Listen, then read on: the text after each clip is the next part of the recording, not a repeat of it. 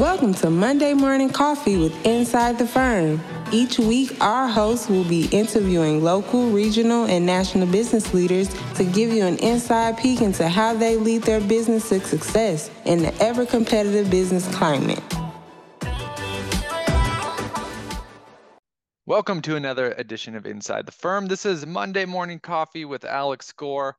I am here with David Lewis Bradley, and for him, having experienced the challenges of running his own design firm, um, David Bradley, the architect's coach, founded Blueprint for Living Coaching in 2014 with a mission to inspire architects and design professionals around the world to create lives well lived from intention and purpose. His blueprint covers starting your own firm, achieving professional recognition, creating powerful career transitions, exploring their creative self expression, and grow their leadership and recapture a work life balance that brings joy and celebration back into everything that we do. David, welcome inside the firm. I am glad to have you. Thank you so much, Alex. I'm really happy to be here. So let's go back. Let's rewind the clock. Before starting this in 2014, what what were your steps before that that's relevant to your what you're doing now? Yeah, I, I, I had kind of a circuitous path to get where I am right now. Uh, I got I went to did my graduate studies in architecture at the University of Illinois in Chicago, and graduated, interned, took my exams, got licensed in 1998 in Illinois, and um, shortly after getting licensed, I kind of hit a wall with the place where I was working and I was pretty miserable. And I decided I can do this better than the Yahoos I'm working for. And I just kind of went out on my own. Uh, spur the why, why yeah. were you miserable? Oh my gosh. You know, I, I, I didn't, I didn't care for the work. I wasn't really jazzed by the clients we were working for the just everything about the firm you know i individually, I liked my my colleagues, but I just didn't see a path forward. Uh, it just it wasn't feeding my soul, and I was kind of clocking in the time, and then at the end of the day, walking out and just feeling like I had just wasted ten hours of my life. Yep. So I was just I was just not. I knew I knew there was something more. And to be honest, it was my mom who said one day, she said, I'm tired of listening to you complain, do something. And so I went in the next day and I gave my notice. And she said, That really wasn't what I was going to suggest to you, but okay. Um, yep. I have been moonlighting. So I, I, started my own practice out of my living room. Um, and over the course of 10 years, I grew it into a six person firm. We did projects all over Chicagoland. And it was going great until the recession hit in 2008. Dun, dun, dun. I gotta tell you, I took a look at what I was have to do to survive, and I was just burned out. I just didn't have it in me, and I said, you know, I'm I'm gonna close my doors. Um, it was really painful. It was horribly hard to do. Uh, I had to let go staff. I was just bleeding, hemorrhaging cash, and I kind of licked my wounds. I got a job actually I may be one of the only people who got a job through monster.com at the time. I threw my resume onto the internet and I was picked up by a, a German company based out of Stuttgart, Germany, yeah. uh, to run their North American portfolio in the United States, to open a, a branch office for them. They moved me to Germany. Uh, I lived there for nine months studying with them, and uh, they did tensile structures. It was nothing I had ever done before but I loved the work. It was really fun. I traveled all over the US working on different projects, the most notable of which was the suicide prevention barrier for the Golden Gate Bridge.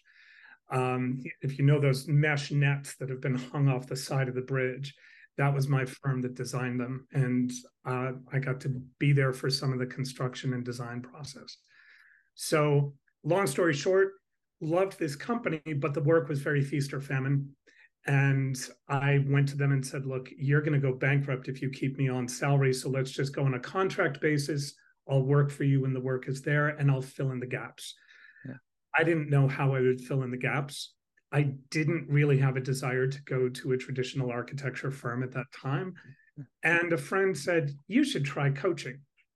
he was going through this coaching program with accomplishment coaching out of San Diego with their Chicago cohort. And I kept saying, dude, I'm an architect. I don't, I, I'm not a coach. But he kept poking. And finally I said, okay, fine, I'll go to one of your, you know, presentations. And it clicked. I actually found it super interesting. And within a weekend, I thought, you know what? I want a coach of my own uh, to help me figure out how to get unstuck from where I am. And for a little bit more investment, I can actually see how everything works behind the scenes and get trained as a coach. I don't want to be a coach. I just kind of want to know how it all works. Sure. Um, it was an intensive year long training program with a full weekend every month covering different topics. Um, by month three, I actually got hired and I got to coach somebody. And the light bulb went off. I was like, whoa, wait a minute. I really enjoy this. It uses a different part of my brain than architecture. Yeah. I'm good at it. And I could actually make a living doing this. Uh, it took a while. I graduated, I got certified with the ICF, the International Coach Federation, which is now the International Coaching Federation, uh, as a professional certified coach. And over time, I decided that I was going to meld my architecture background with the coaching because, in my heart of hearts, I'm still an architect and I yeah. love the industry and I love the people. But I also see that there's this tremendous need for what coaching can provide. And so that was the start of Blueprint for Living. Um, I've been doing it ever since. I absolutely love what I do. It gets me out of bed every day. I'm I love my clients and their wins become my wins. And it's just super rewarding. Yeah. So that's the nutshell. That's a good nutshell. That's a really good nutshell. So, what's the difference between like facilitative coaching or ontological coaching? And yeah. what are those? Yeah, define them. Yeah, I had kind of sent you that as, as something that would be really great to discuss. The, there are two different coaching is really fascinating because it's kind of between it lives between therapy and consulting right i'm mm. not a therapist and i don't really function as a consultant either therapy kind of looks back to the past to help you become healthy happy and whole in the present. It's a past based conversation. Consulting as is implied is somebody comes in and provides you with a solution to a perceived problem. Coaching lives in this middle zone where we touch on the past insofar as it can actually help us figure out what's going on. And we'll bring in consultants to support you as needed, but it's a forward based conversation. Where are you now? And where do you want to get to? What's in the way? And how do we best move that out of the way so you can move forward with power and velocity?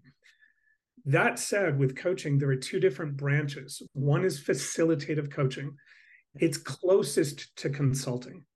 And every single coach worth his or her salt is going to be trained well as a facilitative coach. Um, ontology, ontology is the study of being.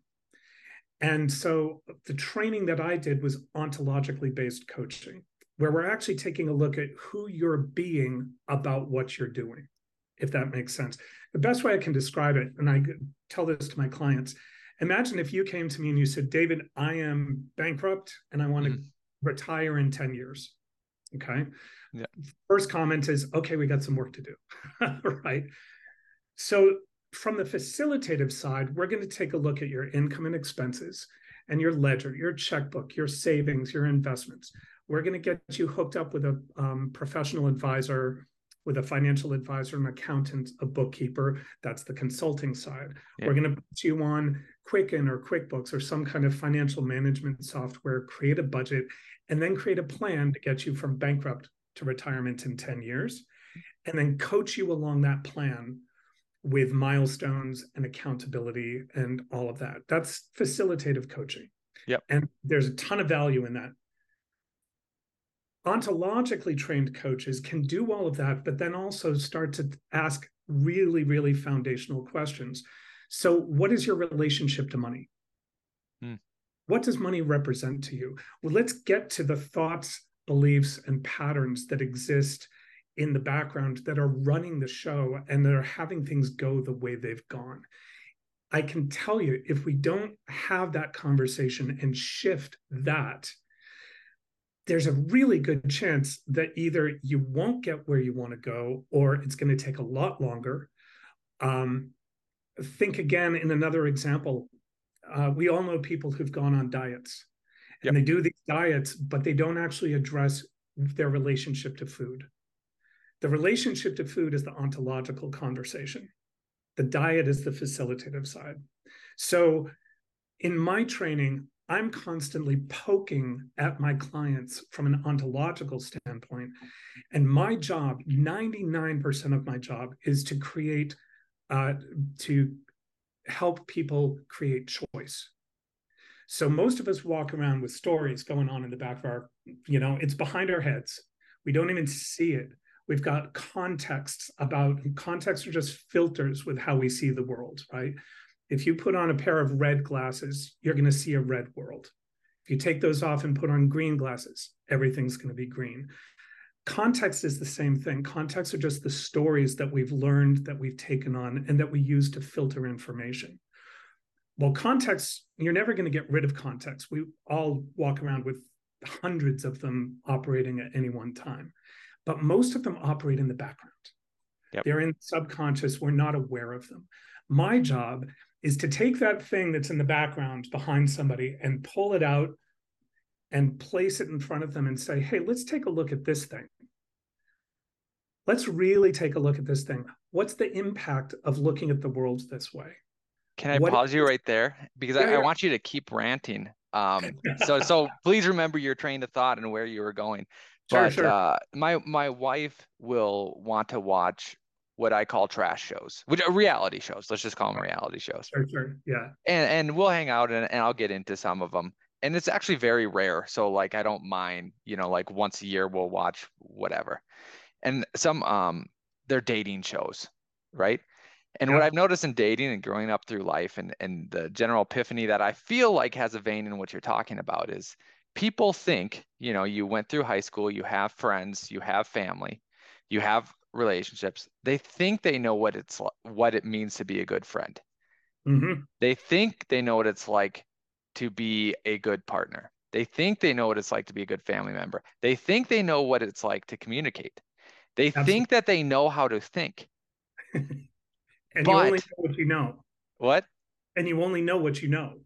Yeah, because you're running on yes, and you're running on these background layers. Like, oh no, I know how to communicate and I know how to think. But is that the correct way? Is that the optimal way? Is that the best way? Right. It's just what you've been doing. Well, and this is where choice comes in. Because my job is simply to pull the thing out that's been in the background that nobody's paying attention to and look at it and evaluate it and put the client at choice. Okay, let's take a look at the impact of this way you have been being about work, about your spouse, about your career, right? Do you have any examples and you can generalize them? Oh gosh. Um it happens most frequently the the easiest ones are communications. mm-hmm. Architects are just some of the most brilliant people I've met when it comes to design. But when it comes to leadership and communication, um, we usually fall pretty short. And it's oftentimes because we have stories about how people are. Like there's there, we've got ingrained ideas about what's happening, and we filter different events through our own experiences rather than putting ourselves over on the other side of the conversation and actually putting ourselves in the other person's shoes to try to understand what's going on with them. So I've often had clients come, they'll show up. We call I call it pants on fire. You know, uh, we want to talk about their business, but they just had an interaction with their boss, and they're completely worked up about it. And we let I let them blow off steam about it, but then we stop and we start actually taking a look at so what are the dynamics that are happening here um, what's the relationship that you have with this person? What's going on over there with that person that's having it go the way it does? And how do you show up in those conversations? Most of us have extremely practiced ways of showing up when we're confronted when we're upset when we're angry when we're sad when we're disappointed or frustrated. It's just a survival mechanism. There are ways that we've learned at a very, very early age about how to show up to protect ourselves, right? And they become very knee jerk. And so the minute somebody comes at us, the survival mechanism way of being shows up. And the worst part of that is survival mechanism begets survival mechanism. So if mm. somebody comes at you with theirs and you meet it with yours, it's going to become this, it's going to become a fist fight. And I've often found that's usually what the problem is, is we come at things from our automatic rather than stopping and choosing a different way of being with people. I'm kind of talking with a lot of jargon, so I apologize about that. No, I'm, thinking about, I'm thinking about clients of mine who the reason the the conflict with the boss got out of control is because the boss came at them. They showed up in a particular way with all their defenses bristled, and it just escalated. And the problem is when that happens, nobody's listening to anybody else. So it just turns into this death spiral of miscommunication, misunderstanding. And then you have to go figure out how to go clean it up. So with my clients, we take a look at identifying, well, what's that thing? How what is it that has you show up that way when you're in situations like that? Let's really poke at it and see what's going on with you. Um, and then look at how could it have gone differently what tools do you have that you could bring to the table that would have it not go that automatic way um, so it's and it's sometimes it's painful because people realize they're like oh my god. And that's this is actually the fun part for me. It's painful for my clients but when when you see the light bulb go off those light bulb moments for me are exactly why i do this because I'll, I'll point to something and the person will sit there for one second and you see the light bulb go off and they're like oh man i do that all the time with everybody. Yep.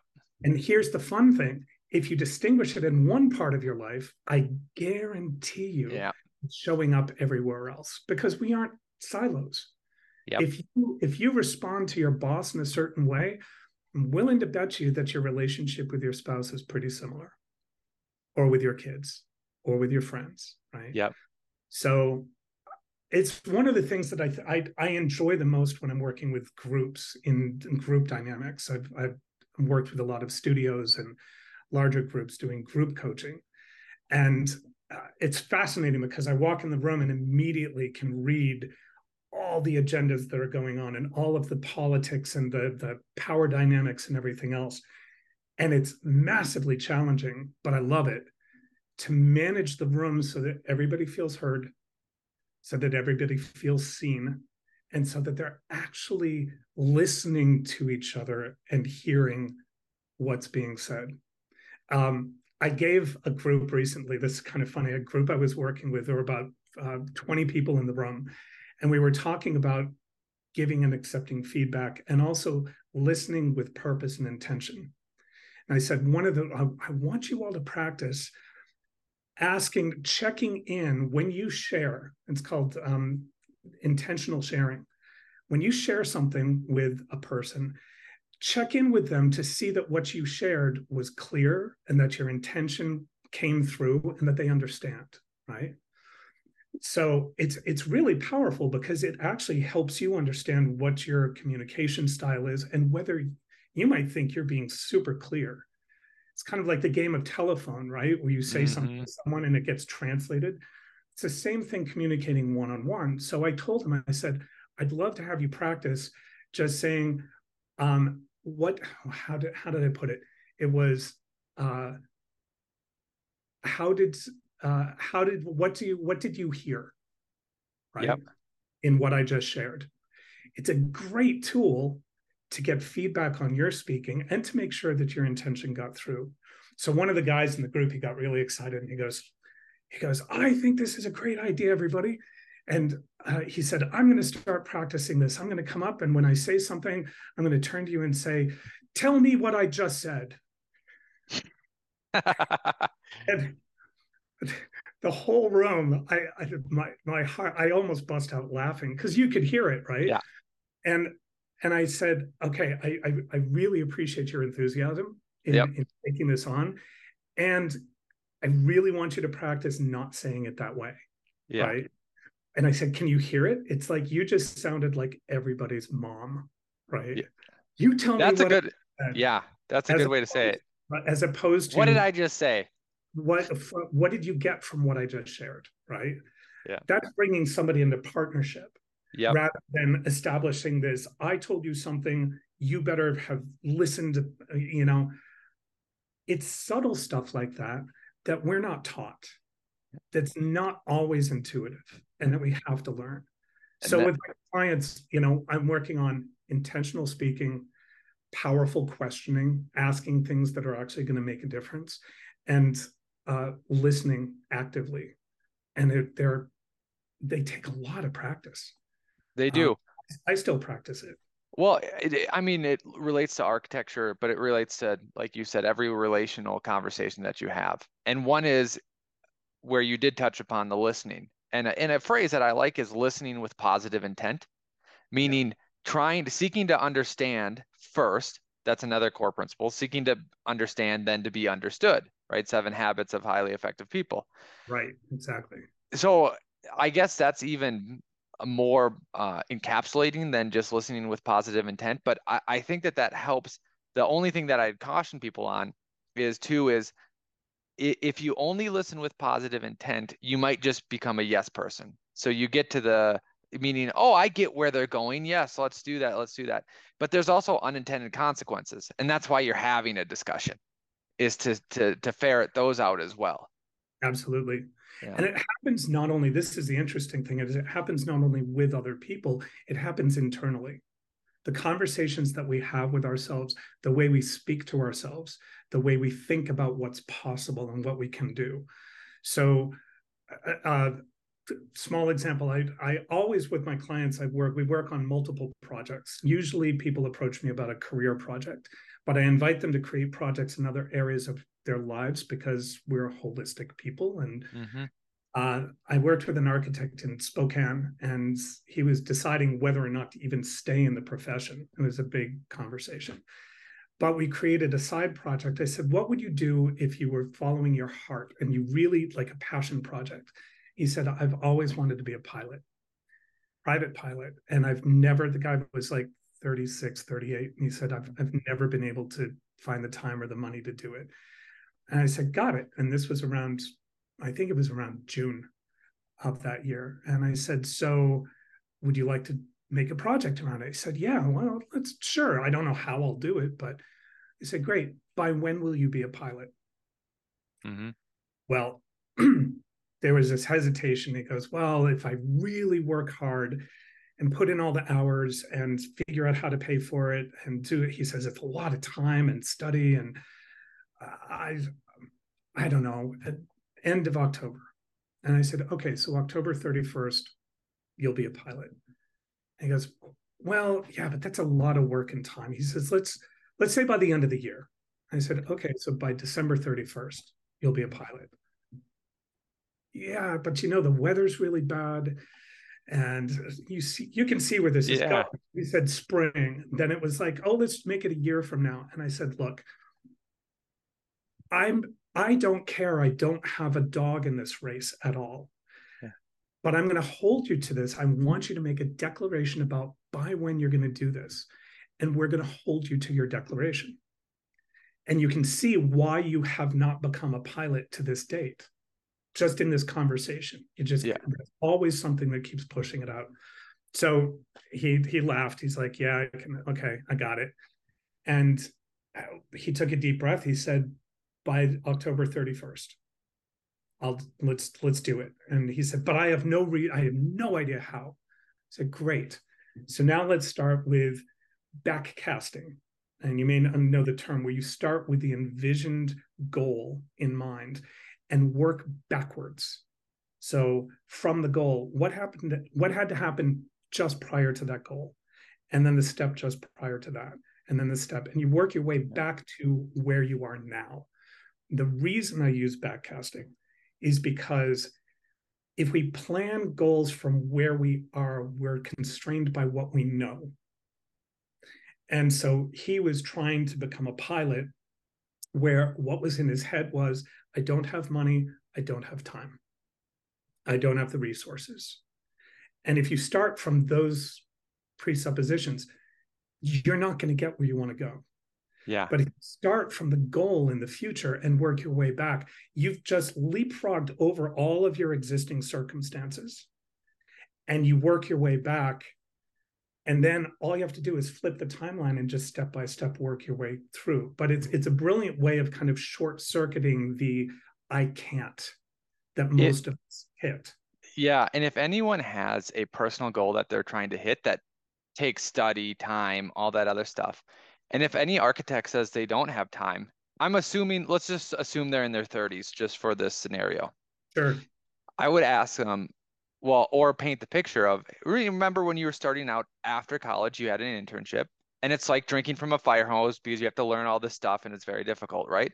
So, yeah. And you're trying to in- impress your boss, so you're you're working hard, you're trying to do good work and all that.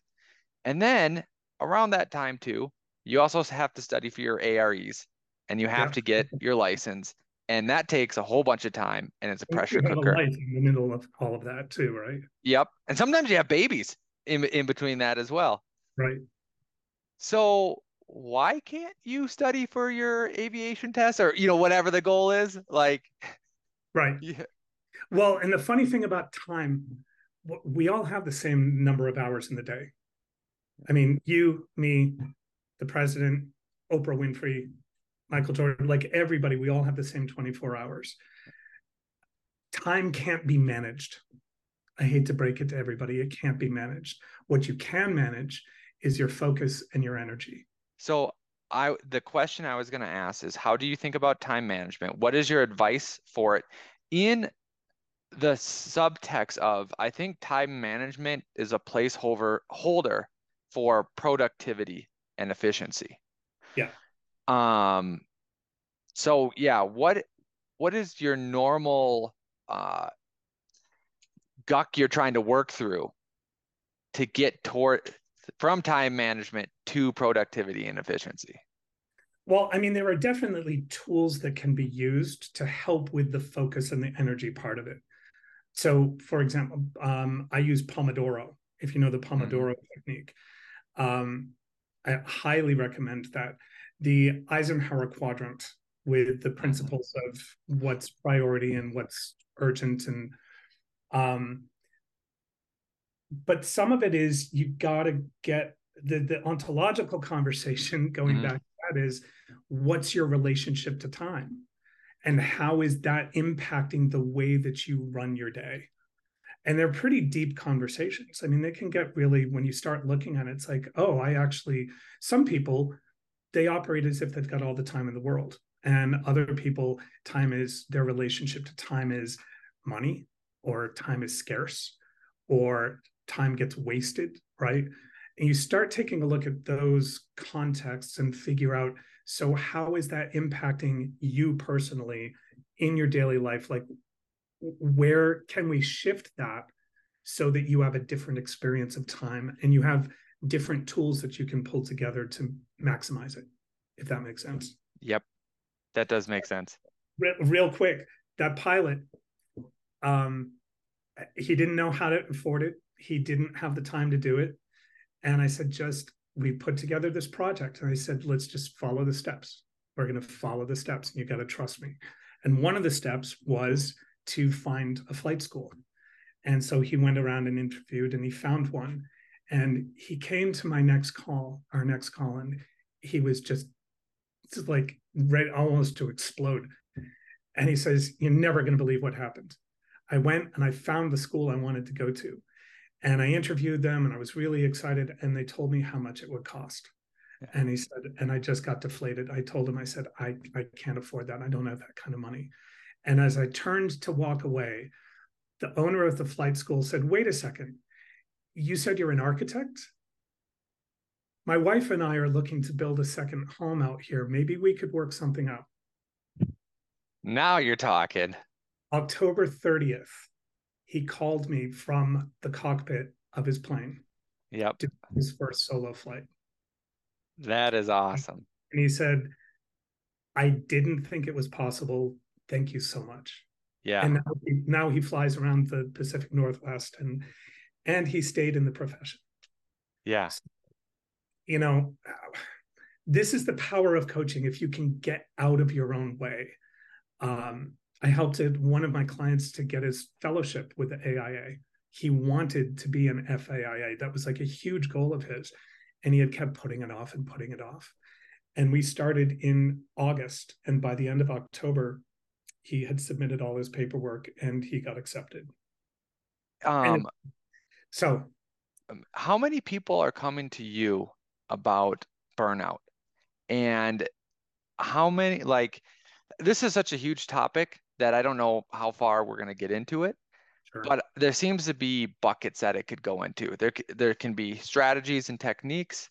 There can be perspective changing and and and changing how you approach things, and there can be just cut and run. yeah, uh, burnout is huge. Um, my experience is for most people, it's not that they don't want to be an architect, but they've lost their connection to what they're doing it for. And just by virtue of decisions that just get made on a daily basis that lead you down a path, and you lose sight of the big picture. And all of a sudden, you find yourself in this rut where you're not creating the work that you had dreamed of creating, or you're not having the impact that you had always hoped you would have, hmm. or you don't have the work life balance that you wanted, and you find yourself just overwhelmed and working insane hours and you've got no life. I had a I gave a presentation for AIA Minnesota at a conference. It was a two hour workshop, and at the end of it, this woman came up to me and she said, "I need a coach. You're the guy. How do we start?" And I said, well, I appreciate that. Let's sit down and talk about what you want to what you want to coaching for. And we sat down and she said, I have a well-paying job that is secure and stable. I have a partner, I have two kids, and every day that I go to work, I feel like I'm losing a little bit of my soul. Mm. And she burst into tears. And I was like, oh, okay, all right, yeah, we're going to work together. Let's do this. And it took time to get her connected just through the by virtue of she took opportunities that had showed up and they led her down a certain path that wasn't aligned with who she is and what her vision was. It took a year. She refused a promotion at that same office a month later, she called me. She said, I just turned down a promotion. And I thought, oh, God, I hope I, you know, I hope I open her okay. And she said, no, I realize it would have been more of the same. And I can't do more of the same. So we're going to keep going. She created her own business. And a year later, she's, she called me. She's like, oh, my life has totally changed. She actually works within architecture, connecting architect entrepreneurs who are inventing ideas for climate change with angel investors. Okay. And she's like flying to the moon with it. It's it's absolutely amazing. Yeah. Burnout. It's just we we lose sight in the day to day of everything as to who we want to be in the world, and burnout happens when what we're up to isn't aligned with that vision and that understanding of who we are. And so a lot of the conversations I end up having with people is sitting down and saying, hey, let's kind of check in. Like, where do you want to be in 10 years? And it's amazing how many people haven't thought about it, have trouble thinking about it. They have trouble actually envisioning where they want to be in 10 years. And that's a big part of what we end up doing is creating these goals and objectives that make their heart sing, yep. that actually make them that that have them get up. This same woman, she called me one day out of the blue. She's like, I'm walking through the woods here in the afternoon, and I thought about you, and I wanted to just call you and tell you my life is amazing. And I was like, that's why I do this, because yeah. it pains me that such brilliant, amazing people, such as architects who have such an incredible vision, um, feel squashed or stuck or not uh, fulfilled. And for years, I was trying to figure out when I got my coaching certification, I struggled with am I an architect or am I a coach? And I had this story that I had to work through of, well, if I become a coach, then I'm not really an architect anymore and nobody's going to trust me and I'm just blah, blah, blah. This is all the noise. And I finally realized that there's a nexus between the two that's actually a really great place to play. Architects, more than any other profession I know, are uniquely trained and skilled to create possibility where none exists. Coaches are uniquely trained and skilled to create possibility where none exists. And so you bring those two together and you actually have people creating possibility and being empowered by it, being connected to it, and going out into the world and having a huge impact. That's awesome. If people are intrigued by this, uh, want to know more, want to join a group, uh, I think you have something called a, a Studio 3D. Can yeah. you talk about what that is? Absolutely. And, and, yeah, and then so talk about what that is, how to reach out and contact you, and any other thought that that you maybe want to put out there that we might have missed. Absolutely. Um, no, thanks. Uh, I do a lot of different types of coaching. So I do one on one executive coaching with people. I work with studios and firms doing leadership developments and workshops, seminars, all of that stuff. One of the things that I'm really excited about that I started this last year is, um, uh, um, sorry, I just blanked. My mastermind. Uh, yep. It's a stu- It's called the Studio Studio 3D. And the mastermind it's a mix of coaching and mastermind. They're two different modalities, but the mastermind is actually bringing together in each cohort six individuals, uh, architects, to leverage the the skills and talents and resources of each other. I manage the group and provide coaching along the way. So it's uh, basically what I'm running right now. It's mostly for solopreneurs, sole proprietors, and small firm owners. I find that's usually the best combination to have in these groups. So the next one starts October 5th. Uh, there is six slots and runs for six months. We meet twice a, twice a month for 90 minutes each time. And each time, three of the six show up and they're in the hot seat. They get to bring an issue or a topic that they're working with in their business. And they get feedback and ideas from everybody in the group. The next time we meet, the next three are in the hot seat. Super fun. Um, I ran it last year. We had uh, we had so much fun and some really great results. One of the guys opened a branch office. Another woman managed to get uh, uh, grants and funding for moving her office. We had somebody else who was writing a book uh, as sort of an ancillary thing to what she does. So if anybody's interested, you can check out my website. It's uh, blueprintforliving.coach, not dot .com, blueprintforliving.coach, or you can reach out to me. I'm on LinkedIn. Uh, it's David Lewis Bradley, L-E-W-I-S. And um, you can find me on social media, but I'm definitely operating on LinkedIn a lot. So, uh, and the website has all sorts of information. And if you're curious, the last thing is uh, if you're curious and you want to see what coaching is about and whether it's the right thing for you, I also run an ArcUp strategy session. It's a two hour coaching call between you and me, one on one. And we coach for about 90 minutes. Uh, you get to see what coaching is about. And we work on what your goals are and strategize some structures, take a look at whether coaching might be a good fit for you. Uh, it's an awesome way to kind of dip your toe in it's super affordable it's really high value and everybody i've worked with has said yeah this was really a great even if you don't hire me as a coach you're going to get something out of it. For sure. Um, so it's a lot of fun. I guess the last thing i would say is uh, do you need a coach? No. Nobody needs a coach. You can do you can keep doing what you're doing as you're doing it and you have to be coachable. I can't coach somebody who doesn't want to be coached. But consider that uh, having someone who is working with you in partnership and having these foundational conversations and pointing to the things that nobody else will point to is super valuable. My job, I, I, had a mentor who told me once I should go into every coaching call expecting to be fired because my job is to point to the thing that nobody else in your life is going to point to. Nice. Your spouse, your friends, your family, your colleagues. My job is to pull the thing out and poke at it, even if it's not really that fun.